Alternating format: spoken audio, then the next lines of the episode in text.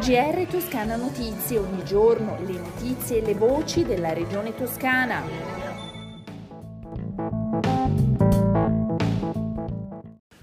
Gentili ascoltatori, bentornati. Questo è il GR di Toscana Notizie. Il presidente della regione, Eugenio Gianni, non vede al momento rischi eccessivi nella limitazione degli spostamenti che altri paesi europei stanno già vivendo o si preparano a vivere in vista del Natale a causa del Covid-19.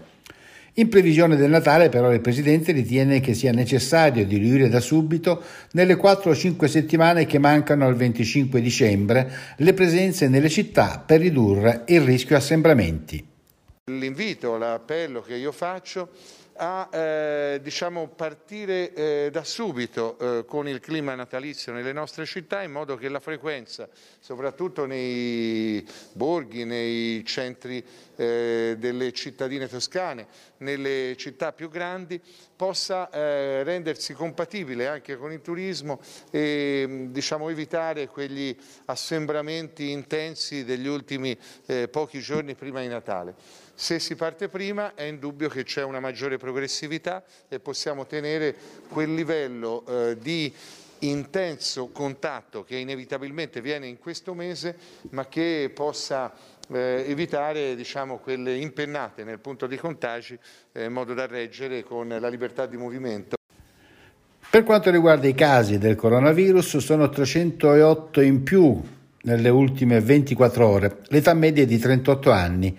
Sette sono i decessi.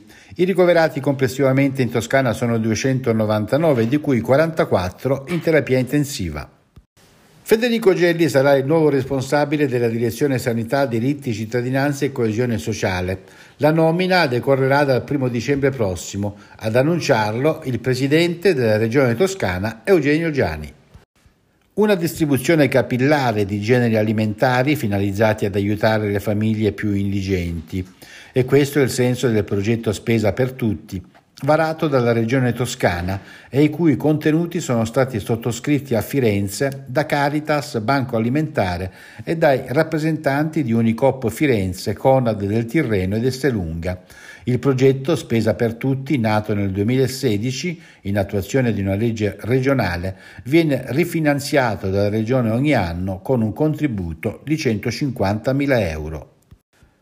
Prende il via la tredicesima edizione di BTO, B-Travel Online, la manifestazione dedicata al Travel 2.0, nata e radicata a Firenze.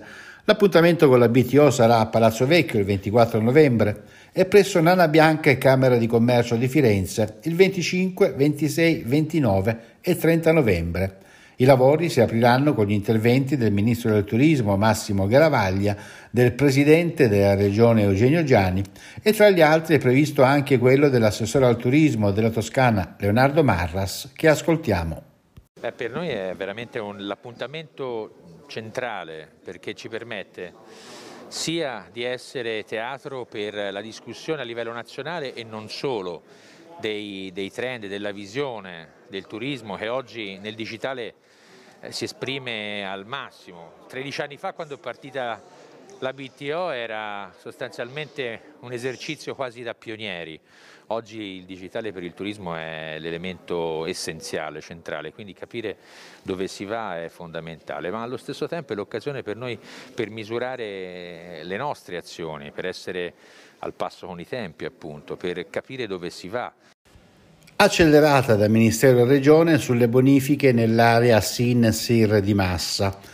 La spinta arriva dal tavolo politico promosso da Ilaria Fontana, sottosegretaria al Ministero della Transizione Ecologica con delega alle bonifiche, che si è tenuto in prefettura di Massa e al quale ha partecipato anche il presidente della Regione Toscana Eugenio Giani e l'assessora all'ambiente della Regione Monia Monni. L'obiettivo è monitorare lo stato di attuazione degli interventi nel sito di interesse nazionale SIN di Massa e Carrara. Anche per le prossime festività natalizie torna il paniere solidale delle eccellenze, il progetto della Fondazione ANTA, Assistenza Nazionale Tumori Onlus, a sostegno dell'assistenza domiciliare dei malati oncologici. Con una donazione minima di 20 euro sarà possibile portare a casa e regalare una graziosa borsina Iuta con quattro prodotti tipici del territorio e aiutare l'ANT nel portare avanti le proprie attività di assistenza domiciliare ai malati che vengono offerte dal 95 attraverso un'equipe sanitaria composta da medici, infermieri, psicologi e nutrizionisti. Codice giallo per vento dalla mezzanotte di lunedì 22 novembre per l'intera giornata di martedì 23 sulla costa centro-meridionale della Toscana e sulle pianure allo sbocco delle valli appenniniche tra Valdarno e Valle dell'Ombrone Pistoiese. Ad emetterlo è stata la sala operativa unificata della protezione civile, in seguito al sostenuto flusso di Grecale che arriverà anche sulla nostra regione. E vediamo ora le previsioni del tempo. Il cielo nelle prossime 24 ore sarà nuvoloso con una tendenza alle schiarite già dalla tarda mattinata. Le temperature minime stazionarie in calore massime, soprattutto sulle zone interne. Si conclude così il nostro giornale radio. Un saluto e una risentirci dalla redazione di Toscana Notizie e da Osvaldo Sabato. GR Toscana Notizie, ogni giorno le notizie e le voci della regione toscana.